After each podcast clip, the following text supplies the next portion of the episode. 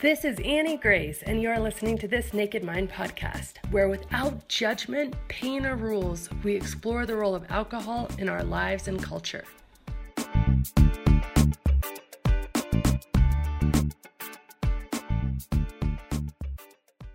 Hi, friends, it's Annie Grace. Um, looks like my internet signal is not ideal, but hopefully, this will work.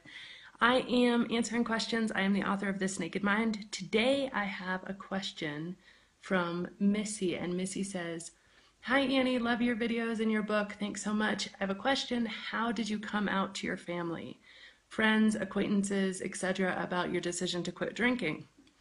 Did you make a big announcement or just let it unfold organically? So many of my friends and family drink, and I'm on Facebook and friends with them, and I'm pretty shy about liking or commenting on your posts because I know there's a good chance that it will show up on someone else's feed. Honestly, I don't know what I'm so afraid of, and yet. Um, so, this is a really good question. And we've just spent the last two hours at a very cold outdoor soccer game. So, I'm a little bit flustered, but this is one that I could answer without, you know, kind of digging into any research. So, I wanted to, to answer it. And so I came out three different ways depending on who it was. So with my family, I sent everybody like this overly excited email. And the shock factor is totally enjoyable for me and i may be unique in that but the fact that i had been such a heavy drinker for so long sending an email like that was i should find the email and post it because it was just hilarious and it was like i'm never drinking again and that's my decision like it was just hilarious and over the top and way overly excited and i was i had this literal sense of euphoria and just almost ecstasy when I quit drinking. It was the feeling that I never have to quit again or drink again. I never have to be hungover. I never have to make another bad decision. I never have to worry about what I said the night before. Like I felt so much freedom. Like I had just been unchained. Like I had been awoken from this just weird days of what was I doing and why, and I don't have to do that. Now, it took me a while to get there. I had to go through all the liminal points, I had to do all the research, I had to completely reshift my brain to where I saw alcohol in its naked light, where I saw it like, why would I put that in my body? So the feeling for me, it was just completely euphoric. So I sent this overly excited email to my family and just to my family because I um, and it might have been like two of my closest friends. And that was mainly because I didn't feel like I owed them any explanation and they'd be happy for me so they wouldn't feel judged. Um, my friends are a little bit of a different story. Usually, I just like when the next time I see them, I'd be like, hey, yeah, you know, if they offer me a drink, I'd be like, I stopped drinking. Um, and the usual reaction I got was, well, I didn't think you had a problem. And that was generally from people who were drinking just as much as I did. And it was, wait, does that mean I have a problem? And so it became a pretty quickly defensive conversation. And Missy, I think that's what you're probably most afraid of. And that's really tricky. It, it's just tricky. And I don't know, I wish I had like this magic bullet for it. But when you make a choice like this, you've elevated yourself. You've said, you know, even if you're not outwardly judgmental and i don't i mean i don't think any of us are when we're doing this. Like this is a personal choice that we're making for us in our lives. But w- the effect of the choice is that you've pretty much said like i'm i'm holding myself to a different standard all of a sudden. I'm i'm not going to put that in my body anymore. I'm not going to let that risk my health anymore. I'm not going to get sloppy anymore. I'm not going to be hungover anymore. And you've you've put yourself on this different standard and people can't help feeling judged and I think it's probably like one of the most difficult parts because I'm just a people person. I'm really inclusive and I will bend over backwards not to have somebody feel badly or judged. And so to have my actions, um, having them feel uncomfortable about their own actions was really difficult for me. And so it took a lot of getting used to. I mean, there are still people who, you know, they just won't like, I don't know, they just, most people like I just got into the fray and I'm pretty outgoing anyway and so it was just pretty quick to get over that, but then there's still some people, like I remember this one guy, he would just, you know, this group of friends, we would hang out a bunch, he'd just look at me whenever I was laughing or whatever, like, really, are you really laughing? Is that a real laugh? Are you really, are you really that happy without drinking? Like, he just didn't quite believe it.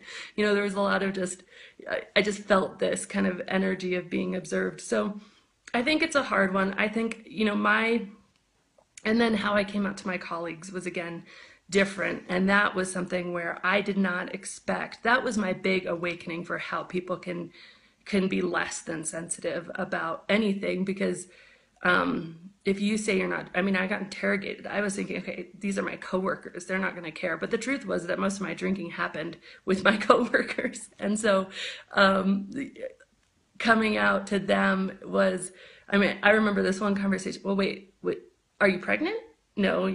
Are you on medication? No. Like, really? Do you ask those questions to someone who you see twice a year? Like, you don't? So, why are you at, why do you feel like you can ask me those questions about not drinking? But it was like eight questions. And I was like, wow, like, I need to have my answers and my ducks in a row. So I, I would say think about that. Think about what you want to say. And here's kind of my my points is that um, keep the conversation focused on you, your decision, what feels good for you.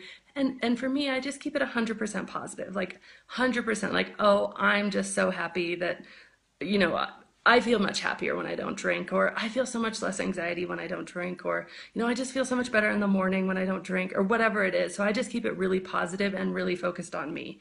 Um, and I keep it really light in terms of not judging other people's behavior. So, you know, I'll be like, "Hey, do you want me to go order you something at the bar? Let me get you a drink or something." If if that's the right appropriate situation, not encouraging people obviously, but also not changing my behavior towards pouring somebody a drink or, you know, just really trying to make sure that they don't feel judged so I do go out of my way to try to make people feel as comfortable as possible, but I will tell you that I do not apologize.